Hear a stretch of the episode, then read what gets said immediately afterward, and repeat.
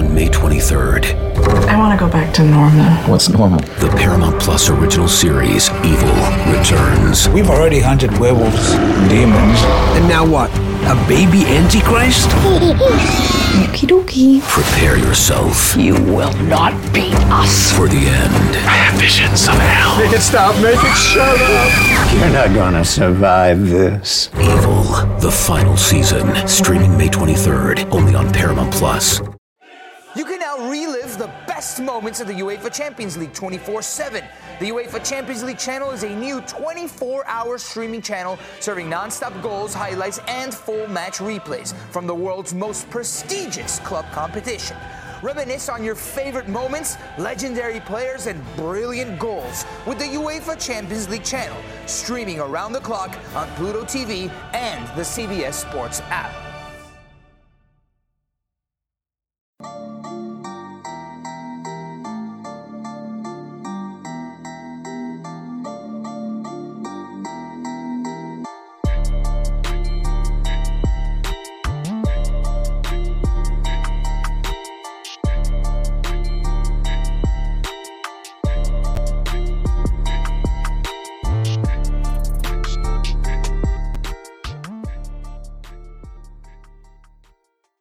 Good Saturday evening. Welcome into the Illini Inquirer podcast. Jeremy Werner and Joey Wagner. We are live at Kinnick Stadium in Iowa City, where we saw a very competitive game. Another one come down to the wire for Illinois. They have a flair for the dramatic, Joey Wagner. Only this time, Iowa's the opponent, and they have a way of muddying things up and, and making it ugly and finding ways to win at the end of games. And that's exactly what happened today. As Caleb Johnson runs for a 30-yard touchdown, Iowa's by far best offensive play of the game with about five minutes left, and Illinois goes uh, turnover on downs with two pass breakups at the line of scrimmage. What a way! What an Iowa way to win a game on two pass breakups at the line of scrimmage by Joe Evans, who was phenomenal. He got my star of the game. But Illinois led for most of the second half, Joe. It felt like we were going to see one of the best wins of the Bret Bielema era, one that gets you to a bowl game for the second straight year, one that keeps you in the Big Ten West race going into the final week, one that gets you your first win in Kinnick since 1999. But then Iowa happened. they find a way uh, to do this over and over again. And, what a missed opportunity for Illinois. Yeah, it was. I feel like I was telling you on our way up, back up to the press box. I feel like I've seen that exact Iowa touchdown run where it takes the lead to or makes a point total like 16 or 17, in this case 15, with two minutes left. Like it happens. That's what Iowa does. I feel like you see that every single game. And, and you could feel it brewing a little bit um, through, throughout that fourth quarter where it just felt like Illinois needed a field goal. I mean, touchdown probably wins the game, but just something to get some momentum there. And it's just never able to sustain it. And it's kind of what Iowa does. They don't let you get any momentum. And Illinois just didn't make big plays down the stretch of that game when it needed to, whether it was uh, Clayton Bush slipping on the the touchdown run or, or, the balls batted down at the line of scrimmage. Casey Washington had a big drop uh, on the drive before the touchdown. Just there are opportunities there, and Illinois wasn't able to capitalize on those. Yeah, we'll talk about John Paddock getting the start. Not a surprise to you and I this week, and how Iowa was able to negate that. Uh, Isaiah Williams continues to produce. There were some really good mo- moments by the defense, but uh, two bad drives. And, and, often, Joey, that's all it takes against Iowa is two bad drives. We'll hear from Bret Bielema uh, here coming up as well. But you and I, before we got on here, because we're kind of trying to get down to the field in the final five minutes to p- take people behind the curtain. Then we're down on the field. I'm like writing my quick hits as we're trying to do this. So I just want to go look back and, and, and, what happened, what led to this turning. Because, well, you said you could feel it brewing for a while. It was always within one play. And that's what Iowa does so well. They, they keep themselves within one play. And Illinois in the last five games, right, has kept themselves within one play. And then that can change the game. But but here's kind of what I wrote down for the last five minutes. What changed the game? Hugh Robertson punt, his first bad one of the day, 35 yards. Iowa returns at 18 yards to put him at the 45 yard line. That's that's an Iowa move. Like you win in those little margins. Uh, and then a third and fourth completion uh, by Deacon Hill on a little slant route. Defensive pass interference by Caleb Patterson, who's rarely in the game, in the game late in this one. Uh, I didn't even see he was on the play. Like I, I might have asked about that. I maybe we'll ask about it uh, on Monday. That's more of an Aaron Henry question, honestly. Yeah, uh, I, I, don't know if Zach Tobe got nicked up in that game. Yeah, he did. Right, he got nicked up in that game. So Caleb Patterson went in the game, got defensive pass interference, 15 yards for Iowa. They're deep in Illinois territory.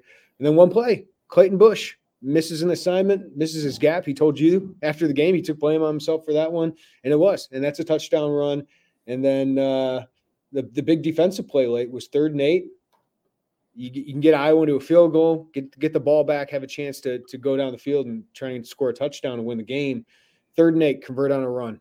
Felt like Wisconsin uh, converting on runs on these long conversions. And of course, offensively, maybe you want a different play call because you got two passes in a row knocked at the line of scrimmage, two short passes trying to convert on that third and short, fourth and short. And Joe Evans knocks them both down at the line of scrimmage. So in hindsight, you look at it, maybe you want to move that pocket a little bit with John Paddock. I do think you missed Luke Altmyer's legs at certain points to convert some of those third downs. Illinois five for 15 on third down. But uh, those are the plays that changed the game there.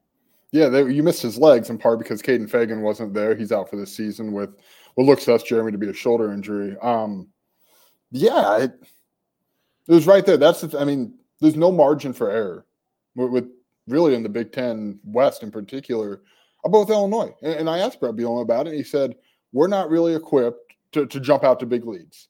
They're not. Maybe offensively, you could make that argument. Defensively, they're not. We've seen that. They should have had a big lead a week ago against Indiana. No one jumps out to big leads against Iowa unless you're Penn State or Ohio State or, or Michigan. And you get down for those margin for errors. And if Clayton Bush slips in the first quarter, there's time, right? If if Casey Washington doesn't come up, if Hugh Robertson has a bad punt, there's time. But you get down there and it's, it's magnified. It's magnified. Hugh Robertson until that was awesome all day. Clayton Bush, awesome all day and, until those plays. And that's what we're talking about because the way it's constructed, the way the, the, the talent level is on this team, the way Iowa, who, which deserves a lot of credit for what it does defensively and on special teams, because they do what they do as well as they do. Like you, you, it's mag, th- those moments are, are, under the spotlight. They should be. It's big boy college football. It's part of it, but it's just there, there's no there's no margin for for any of that in the fourth quarter. Yeah, and Illinois missed opportunities offensively, right? I mean, when you get the ball to the Iowa 11 and a third and one, you have to be able to convert. You have to put the ball in the end zone. If they put the ball in the end zone on that drive, game's probably over. I, I just don't think Iowa was scoring eight points. Like I just had a really hard time. And I was talking with you guys, like if you score a touchdown, you go for two to go two possessions because I don't think they can score that much. But third and one, you go sneak. Everyone wants to sneak with John Paddock. You missed Kaden Feagin there right? That that's where you miss Kaden Feagin having him, and that that ruled large there. But Paddock does a great job spinning off, but then he could have cut up field. But Sebastian Castro made a hell of a play to tackle him. But John tried to bounce it out. Probably should have bounced it in in hindsight. Then Illinois got to settle for the field goal, and that, changes the game. They had a third and one earlier with Reggie Bush, lost two yards on it. back. Reggie Love. I'm Reggie Love, yes. No sleep. Uh, no sleep. Reggie Love could, if, if you convert that with Kaden Feagin, it might be a little bit different of a game. So uh, just these little things, these little opportunities you miss, it crushes you against a team like Iowa. Yeah, it does. And that's it's kind of where this program is, right? Where they're just very thin at places where you talk about Kaden Feagin. They, didn't lose this game because Kaden Feagin was out, but you, you can't, I don't know. There's not enough to overcome it. And Bret Beam will tell you that. There's just, yeah especially the, the running back room. Dude, the running back room right now is some tatters. Yeah. All right. Let's hear from Bret Bielema. We'll take some of your questions. We'll get to some other topics as well. We'll talk about John Paddock getting the start, what we saw from him. But here's Bret Bielema after the game. Not being able to pull that off, play like that for, you know, just short of four quarters the way we did, on our prep during the course of the week and our intensity. And uh, kept preaching these guys all week, showed them different examples that every play is going to matter. And then obviously, uh, I think that final drive defensively, we've done so many good things, but we, we, we had two DPIs on that on that drive and gave them too much free yards. And then they hit a, a crease run that we'd stopped all day, just one guy here, one guy there, and it ends up being the difference in the ball game. And then obviously the failure to uh, execute on that last drive. I, I just, um, you know, think there's some things we can do better as coaches to help our players to get better at the line of scrimmage. And then, uh, you know, a lot of I don't want to get lost in negativity. There's a lot of a lot of guys played their ass off today. A lot of guys went out there and competed. Reggie Love again, just the workload that he's taken. Um, uh, I thought uh, you know John again like did a lot of really really good things at wide receiver. Uh, some more positive things defensively to rebound and play the way we did for for you know the majority of the game was was was good, but. it's going to be a gut check this week. Obviously, uh, these guys have done a lot of really good things. I want them to play, get a chance to play in postseason. But uh, the only thing we got to do is worry about beating Northwestern. Everything else take care of itself. We got to uh, focus on them, uh, put this game to bed, learn from it, uh, uh, learn about the things that they they did well. So if, if, we see it again this week against Northwestern, but we're gonna have to have a great week of practice, uh, best week of the year, and get a chance to play on Saturday and see where we can go. God, this stings. It's just if you're Illinois, man, like you had a chance to win at Kinnick. I think you were out Iowaing Iowa, if that's if that's yeah. a term. Bill Rosiak uh, said it. Yeah, you were doing it for most of this game, and you were in the mud just like you were last year, and, and you felt like you had a chance to win this game. You just couldn't make that extra play. And I thought Iowa did a fantastic job against John Paddock. Um, you know, knocking down those passes. He's a short quarterback. He's not as mobile of a quarterback. I do think Barry Lunney had a pretty good game plan. Like he was taking the singles, and John Paddock was taking the singles, just kind of matriculating the ball down the field when they could. Uh, but Iowa has a way of making you get in a second and third and long, and, and uh, that's just not a good place to be against an Iowa team that's really stout up front, good linebackers, good safeties. Jermari Harris really stepped up before pass breakups today, but 13 pass breakups on John Paddock. So the Paddock magic kind of came back right to, to reality a little bit against a, a much better opponent, much better defense than Indiana.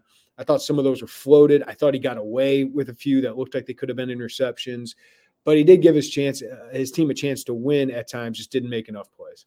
I thought he put his receivers in really tough spots. I mean, he threw some some passes that get your guys big hits. I mean, it's, it's too thin of a team to to do that. Uh, I do real quickly, Jim. My brain quit before we went to Brett Beal in this video. I, I, do want to point out the field goal that he took instead of trying to go for it on fourth and one. We saw that coming from a mile away. He said on Monday or, Thursday. I, am not trying to defend it, but he's trying to understand the process of what they go through. He, he pointed back to last year's game. He said it was nine to six. You, you take points whenever you can get points against Iowa. So I mean, you could make an argument he should have gone. I meant to add this before, and I just said nothing, and my brain stopped working. But like you, you knew he was kicking that field goal, and and we kind of did a straw poll of us media, and I said against Iowa, you're probably kicking the three, right? Especially when you don't have Feagin, when when Luke Altmyer was not the quarterback, like you're probably going to kick that field goal. Especially, we got to consider what the Iowa offense was doing at that point.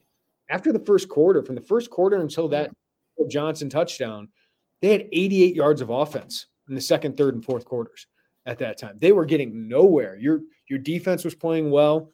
You're getting after the quarterback. Seth Coleman, great game today, two sacks.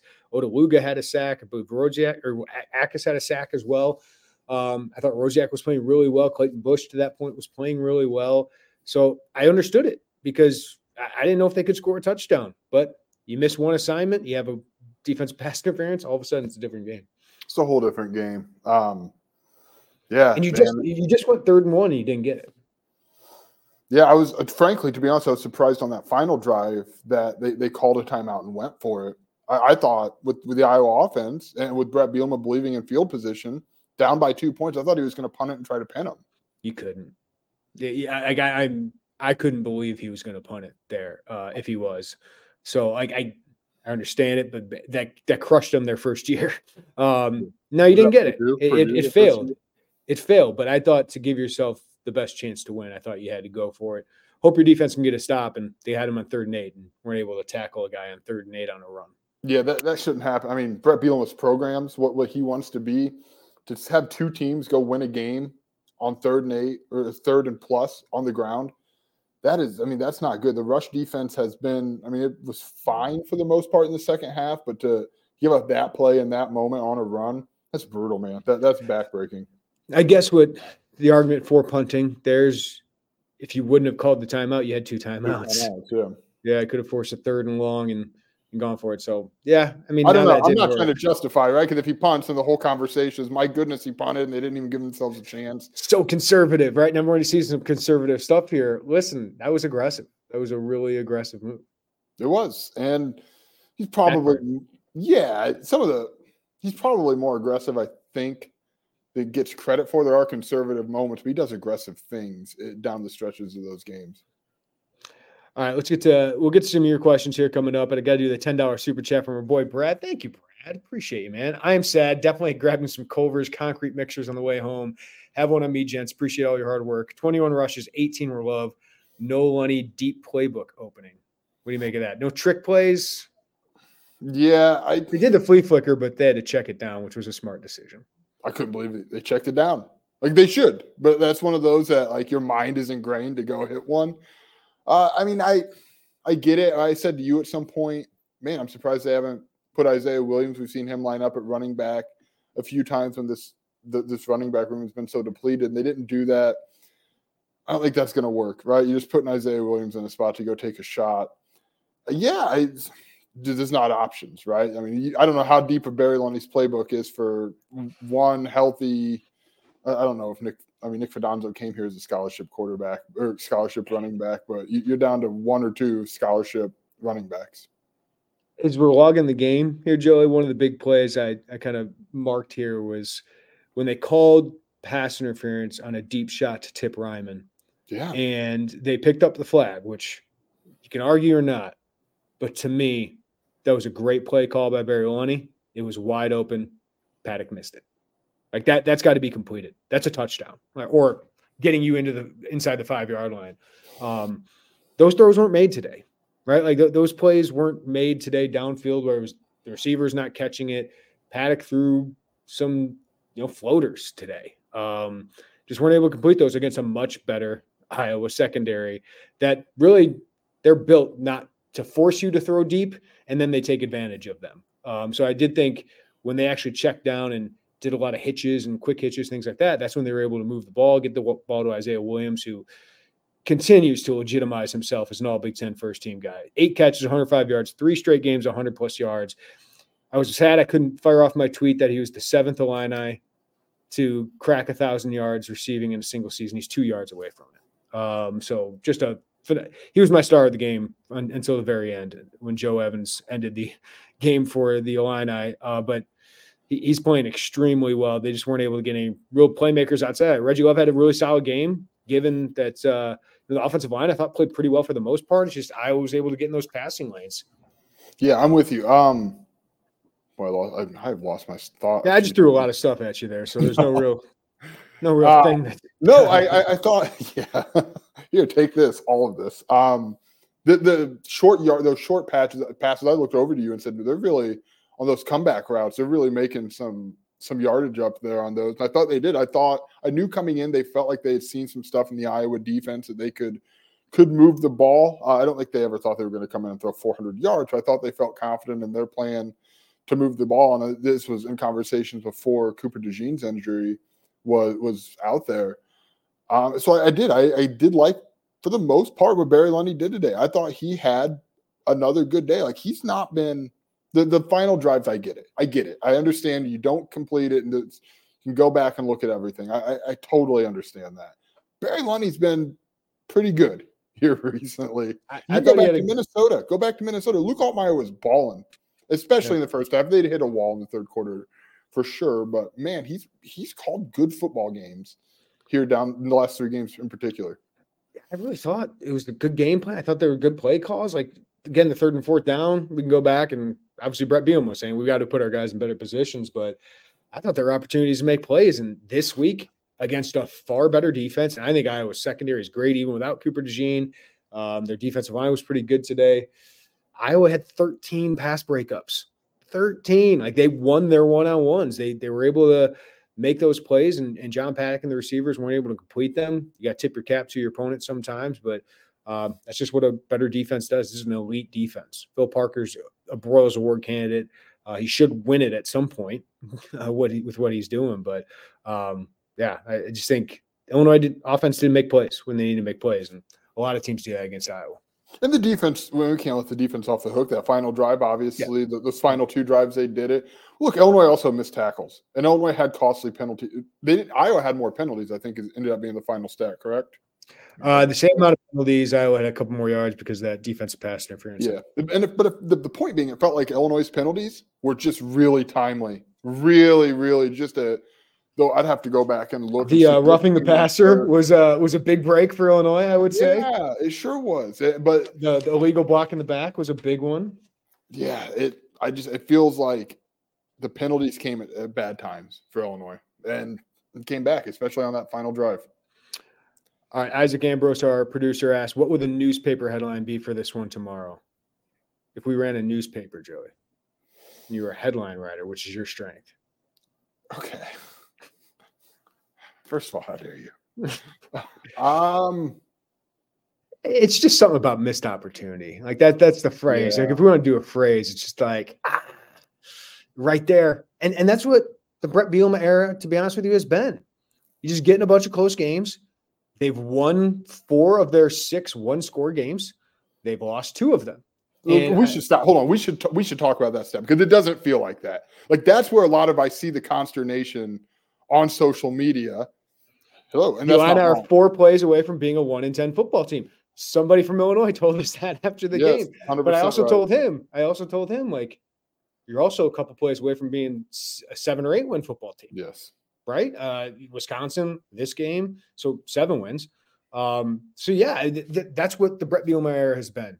And right now they are what 12 and 14 during Big Ten play, I believe, or 11 and 14 during Big Ten play. Like, it's just you get in these close games and you figure out like they all come down to this. And for the last five weeks, it's it's all come down to the, these one score games. Yeah, and like they are four and two this year in one score games. It doesn't feel like that though. That's kind of the weird thing. Like when the and maybe it's like the recency bias of immediately after a game it feels like this is a story that we've seen Illinois have a few times. Does it not? It does to me. Like now, again, I say that, and I understand that last week they win in overtime. They go on the road at Maryland, they win. You can go to Toledo. Like I, I get all. It just the difference is Iowa wins all of these. Like they, they win, they win yeah, all of these. But if you look, if you look at all your other opponents, they're not winning all of them. Like that, you know, Wisconsin's not winning all of them. Or like Northwestern is not winning all of them. This like I, guess yes, it's been disappointing. You haven't been able to close out because you think of what if you could have closed out Wisconsin and you could have closed out uh, against Iowa, but you also could not have closed out against Toledo right. and not closed right. out against Indiana and Maryland. Uh, so Minnesota. It comes down to a couple plays. It does. It comes down to a couple. That's what the Big Ten West is going to be. And guys, I guess I've just covered way too many blowouts to say that's a step in the right direction for Illinois. it's just consistently getting in games and here's the story of the season for me. It's not just losing this one and losing Wisconsin. It's that you got blown out by Nebraska. It's that you didn't give yourself a chance to be in a one score game there. It's that you got blown out by Purdue and you didn't even give yourself a chance to win there. Those are the games. Like that is the story of the season for me is what the hell happened in those two games? Because the team I've seen over the last five weeks, this is the team I expected. You get in close games, you're going to win some, you're going to lose some. They're three and two in, in the last five games, all one score games. It's those two games before that's the story of the season for me. Yeah, that's the disappointing part of the season. if Illinois rolls into Iowa City with six or seven wins or clinch for a bowl, right now, I guess sort of had more West implications than the the hail mary that Illinois was hoping to throw to win the West. But he would have been, yeah, you lost at Kinnick, but you still got these things, and you're right. I mean, those two games, that's that's what it comes down to. And then you you take these 50-50 games. I think what you'd like to see as Illinois builds this, and Bret Bielema builds this, and you add depth, you'd like to see those 50-50 one possessions teeter your way to a 60-40, right? Like you, you want to see 70-30. Yeah. Yeah, you, you want to see a little bit more incremental. And, and to be honest, the stats outside of Bret Bielema's first year, which there were games, we've talked about those, right? Uh, UTSA, Purdue, Maryland – they probably are closer to to a little above 50-50 in the last two years. But that's I mean, it's part of being on the competitive football ride, right? Uh, without being a powerhouse. Without I mean beats what I used to cover. But yes, when you don't when you lose to Purdue and you know uh, Nebraska back to back weeks. Like that, that that's Brutal. again what puts this all in perspective. Uh, number one play, Illinois will want back from this game. I go back to that third and one, John Paddock sneak, and the Caleb Johnson run where Clayton Bush just missed an assignment. Yeah, I, am I'm I'm looking out here at the field. There, there's a third or second down play call to Isaiah Williams that I thought he got the first down yeah. the sideline. Um, I believe Bret called a timeout after that. Bret Bielema called a timeout to look at that. I, I would have to go back and double check that. That looked like a first to me. Um, so that would so have been monstrous, right? Would have been huge. Yeah, I'd have to go back and remember the exact scenario, but I remember thinking I wrote in my notes like, "Yeah, Brandon says he got the first. I don't think he's wrong." You wrote in my notes like first down because it felt pretty obvious to me, and then I looked up like, "Oh wait, you're telling me it's, it's third down here?" I don't. That one comes to mind because that that was a, a pretty big moment in the game. What did the defense do differently in the middle stretch of the game that worked? For me, aggression. go, going dropping eight against Deacon Hill made no sense to me. Aaron Henry needs to stay aggressive. They got aggressive, um, played a little bit more man, got after the quarterback because I, I was offensive line's good, but you've got good players too. And, and, Johnny Newton got some pressures, opened up some one-on-one battles. Uh, so I just thought, I thought that was the key. It was getting more aggressive, and, and they stayed aggressive late in the game. They just missed a couple plays. Yeah, Dave said that, that Isaiah Williams play was before the sneakies. Yeah, there you go. Good call, Dave. Uh, yeah, you're right. I mean, early on, it, they were dropping into coverage, and it just wasn't working. And look, also, Deacon Hill threw a couple of rockets on the, in that first quarter, where some of those didn't really have a lot of business being completed. Nothing but fired fastballs out of Deacon Hill. Man, he, he really dialed up the heater. I just think they settled. He's got a lot of weight behind those throws, Joey. Dude, I could a lot of power. I, I could go pitch then. Look at me, man. Um, they, they, settled in. They, they they stuck to their game plan. They settled in. They got aggressive. They, that was a huge thing. If you, you go back and look, Dylan Rosiak, it felt like was coming a lot as a blitzer and trying to get in there and make him uncomfortable. And they were winning some of those one on ones. And then you get down there and you miss the you know the Clayton Bush, the DPIs. It's those little plays. Mm-hmm. Illini star in the loss. Who'd you go with? Isaiah. I mean, it's Isaiah Williams, right? Isaiah and Seth. I thought, yeah. Seth Coleman really coming alive. He's making a case for all Big Ten team. Who would have thought that after six games when he had zero sacks? He's got six uh, six sacks over the last five games, two multi sack games. Uh, but he's just he's starting to win his one on ones a little bit more, and, and, you're starting to see the player that I think has NFL potential. So I think he's pushing his way into that mix. Uh, good to see him doing that. And uh, yeah, Isaiah Williams just having one of the better years uh, I've seen the line I receiver. I mean, AJ Jenkins is the only one. Uh, Mike Dudek, he's probably going to pass him up next week in receiving yards.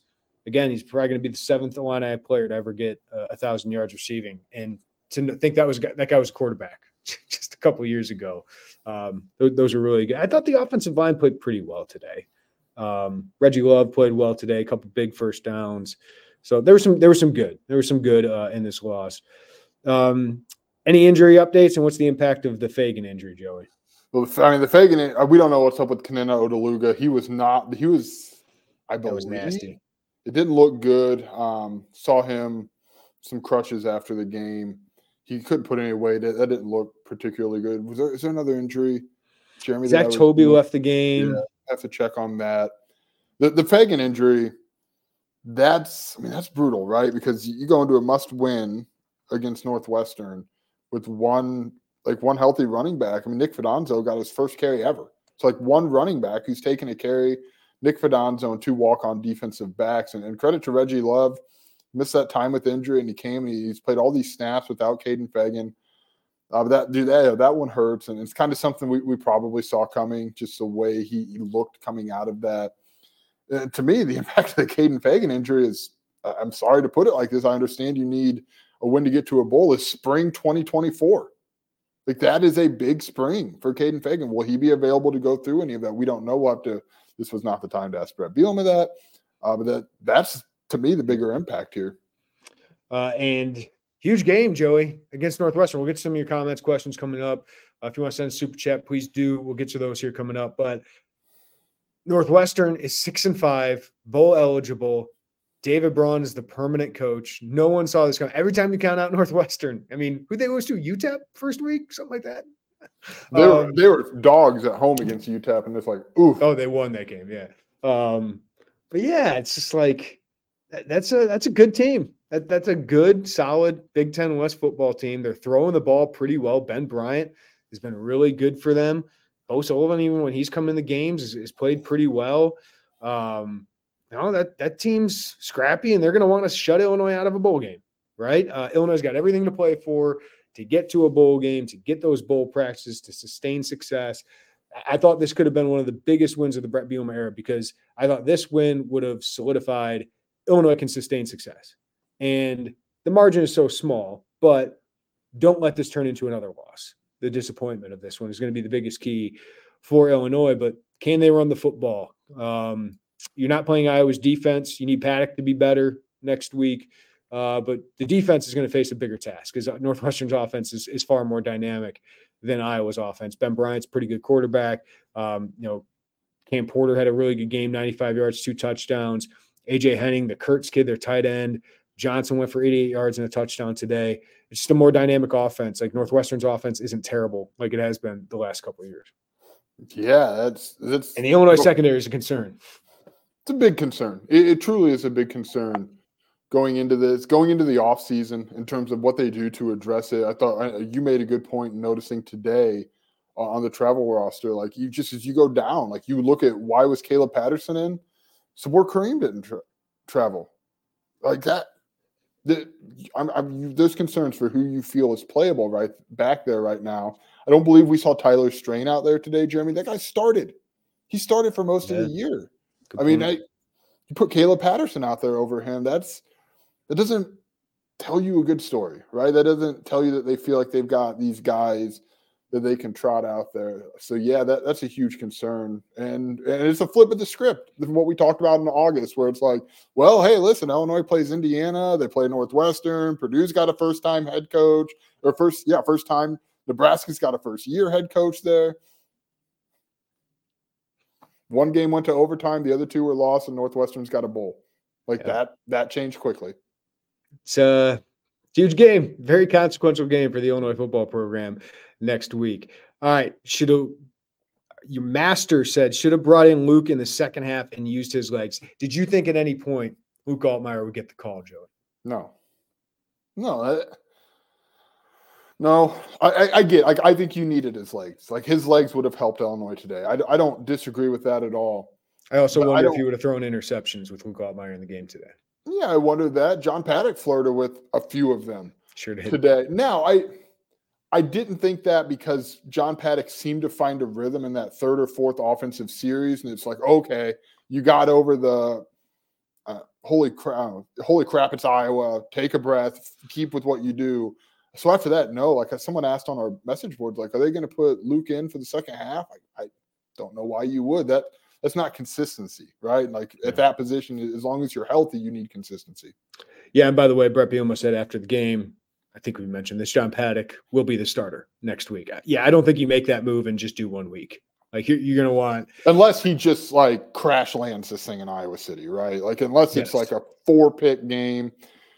Uh, so th- it's an important offseason for them with with Luke Altmyer and the the right conversations to to let him know what they see with his direction, what he sees with his direction. Like you've got because John Paddock's gone, so you need to make yeah. sure you've got you know everybody on the same page there with him. Yeah, Bret Bielema said he made the call Sunday, uh, Saturday. He said he left, he left the building and knew John Paddock was going to be his quarterback. Told John's parents that he said, "Hey, I want to tell him on Sunday." Brought Paddock in the room, brought Altmyer in the room, told him what he was going to do. It sounds like Luke was supportive. Reggie Love said he was vocal all week and, and wasn't moping about it, um, which he said doesn't always happen if a guy gets benched. So uh, I, I, take their word for it that that Luke, but obviously that's that's got to hurt Luke. But it sounds like he was being a good teammate. Him and John seem like they're pretty close. John said he's been great this week with him. So, you know, they might need Luke at some point next week if it doesn't go very well for John Paddock. But I just think this team believes in John Paddock. I don't think today changes that. Reggie was really complimentary uh, of John today. And I just think um, they get the ball out so quickly and he diagnoses so quickly. He just, he missed some throws today uh, and wobbled some throws today. And uh, guys, I, I just got Iowa's defense is really good. Like that that defensive line and that that secondary are really really good, and they made some good plays today. Absolutely, they did. The only thing that the, the reality is, if, if Illinois had five four wins going into this game, maybe you go back to Luke Altmyer to to kickstart him like into the into winter conditioning into he's trying to get to a bowl, and, and right now they, they feel like Luke or uh, John Paddock gives him the best chance. Even though Luke Altmyer, I thought was playing good football after that Penn State game, they feel like John Paddock's clicking right now. Things are clicking, and and frankly, I didn't think he wasn't a, a world beater today, but you've seen Iowa's defense do a lot worse things to quarterbacks than what John Paddock did with really without an effective running game. Fett says lose to Northwestern. Bret Bielema was 18 and 19 in three years, not ideal uh, it's better than a lot of the other people before him. That's what I would say. But yes, I, I do think yeah. next week's really important. Next week's really important. I, I think mostly in recruiting. Um, and you get extra bowl practice. I think next week is so important to get to a bowl game so you can have those practices. You can sell bowl games. You can sell, listen, we did not start off the year well with all these new pieces, figuring out the defense now with a new coordinator, you know, a new quarterback offensive line shakeups. But listen, we won four of our last six to get to a bowl game. We can continue this into next year's. We return a bunch of pieces on offense. Some guys get older on defense. We hit the transfer portal. Uh, but if you go five and seven, man, that, that's not sticking the landing of, of, what needs to be a second half turnaround. So, listen, I, Bret has made great strides with this program. I know it's not where you want to be, but th- this consistently competitive team that we've seen in the back half and we saw in the first two years for the most part, that's where you need to be. And now you need to win more of those games, get to another bowl game, win the Land of Lincoln Trophy for a third straight year. But yeah, I think next next week's game, is every game is, but next week's game now, what's on the line, it's really significant. Yeah, it is, and there's part of a lot of what you said, Jeremy, that I agree with, and the strides of this, like come on, we can just take it from our vantage point here, right? Like the, these post game pods in 2020. I know I wasn't here at the time. If we would have done live pods in 2020, it's like 40 people who give on, who jump on and give a damn about what what we're saying because at that point it's over. And, and I'm not trying to to justify the losses because you, you did bring Bret Bielema in to, to improve your program, and 18 and 19 is an improvement for where this program's been, but you also didn't bring him here just to make one step of yes. improvement, right? And now yes. it's year three for Bret Bielema, and you're you're seeing those steps. I'm not trying to, to throw away his his tenure here as something underwhelming, but I get where some frustration would be Raise for fans as you get yeah Raise year three. Yeah. The, it, honestly, if year two record was year if the way year three has gone happened in year two, like if you flip these last two years, I guess is the best way I'm trying to say it. Like this is a whole different tone, right? It's an entire different tone. But year two got so much energy and so much excitement and so much hope. Like they, they allowed hope, fans allowed hope after that year.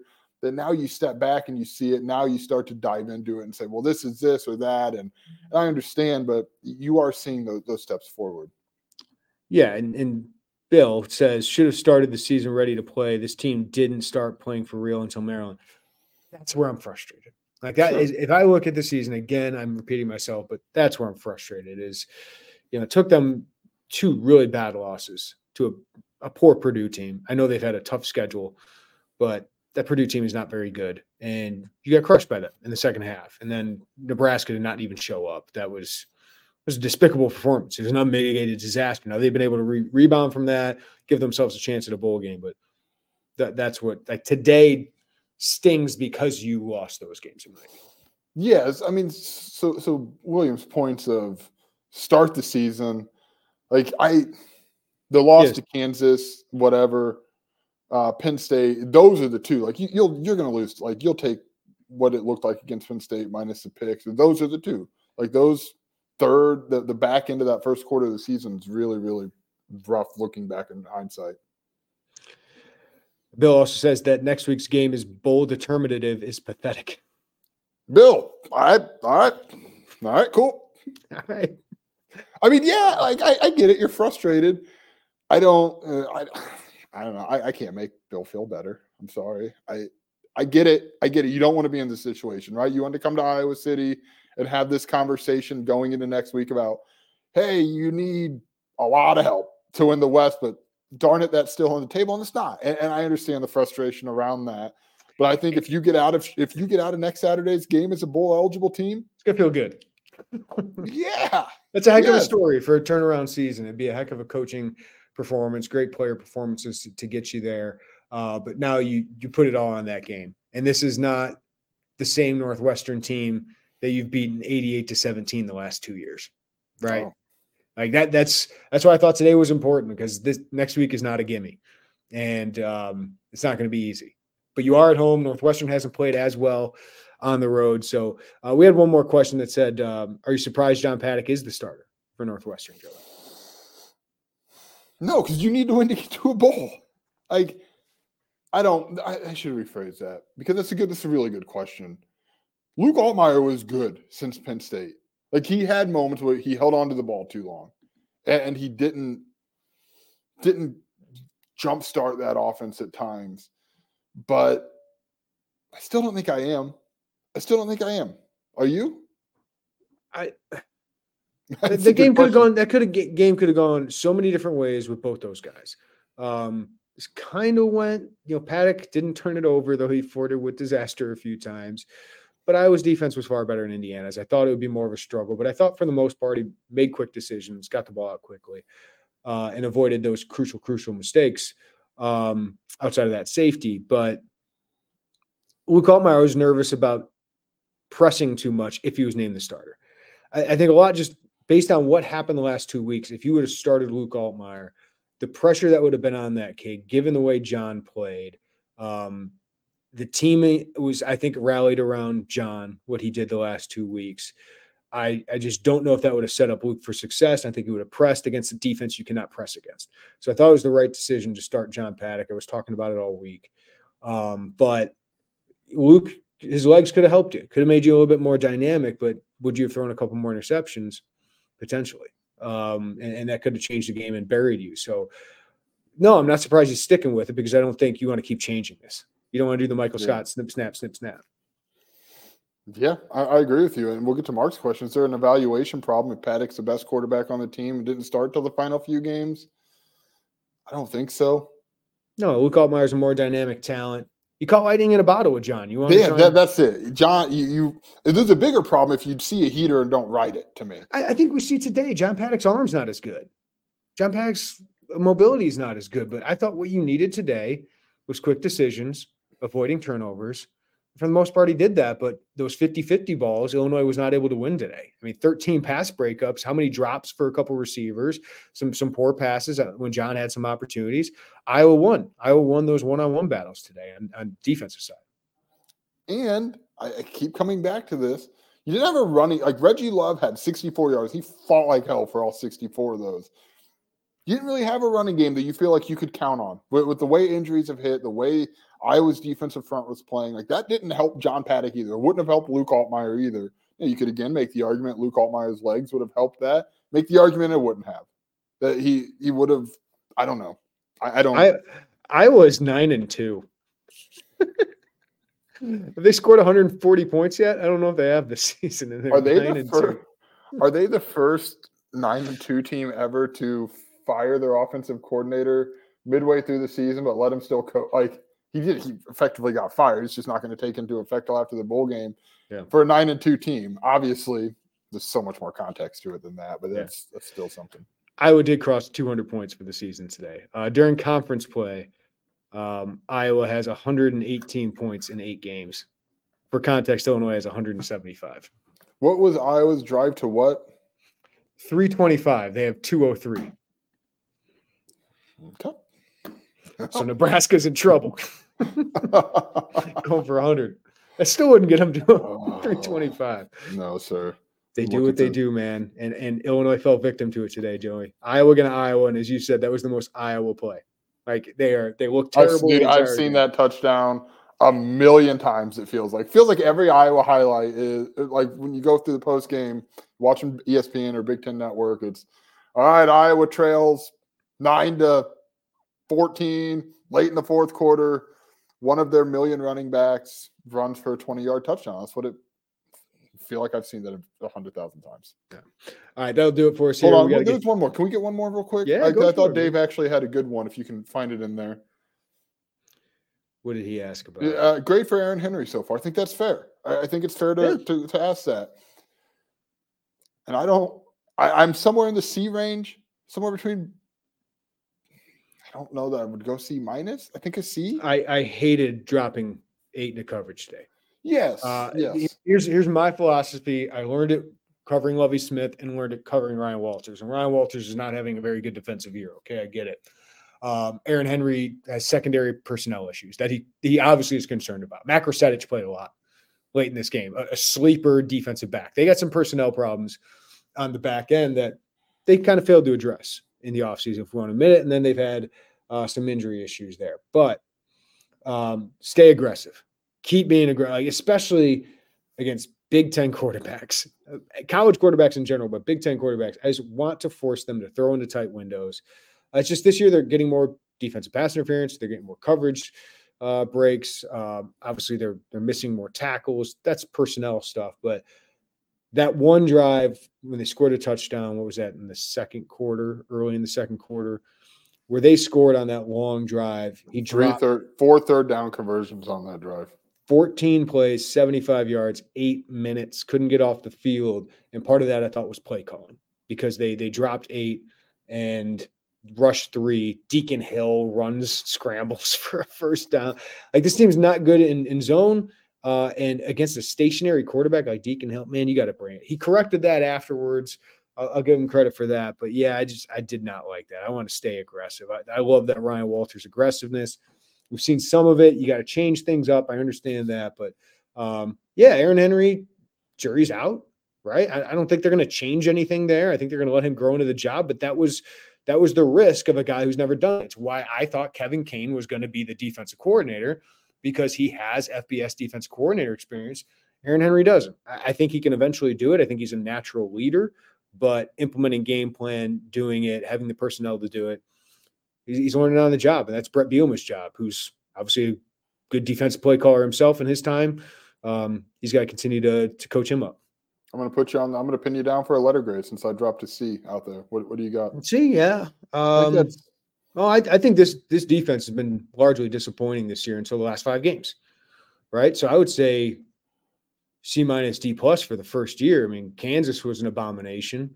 Purdue was bad. Nebraska ran all over you.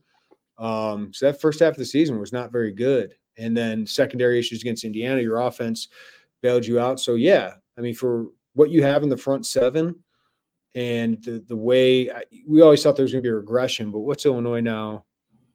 Defensively in the Big Ten, 10th in scoring defense at 28 points. I thought this team would be 20 to 22 points. So that, that's underwhelming to me. So I'd go C minus D plus there for the first year.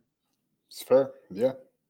Well, while Barry Lunney probably has bounced his grade back to a CC plus based on what he's done this year. I, I think um, I think he's kind of gotten into his back. Like, listen, I know you only scored 13 points today, but I, I wasn't too disappointed in, in a lot of his play calling. You want some of them back, but man, I, I thought they moved the ball there in the middle part of this game. I'm with you. Yeah, Barry Lunney, what a rebound these last few weeks, even though today was was disappointing. Yeah. All right. Thank you to everybody for listening to the Illini Inquirer podcast. Give us a like on the YouTube channel as you get out of here. Appreciate all you guys, more than 100 of you, uh, even after a post game loss, a really disappointing loss. So thank you for tuning in tonight. Uh, hit that notifications bell, subscribe to us on uh, the YouTube channel. And if you're listening on the pod, follow us, rate us, review us wherever you get the podcast.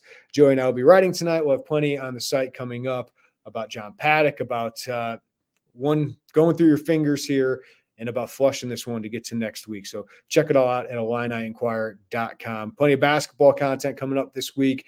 And we got a big sale coming up at Illini Inquirer later this week. So if you're not a VIP member, be on the lookout for that. All right, everybody have a great night. Take care of each other. We'll talk to you next time right here on the Illini Inquirer podcast.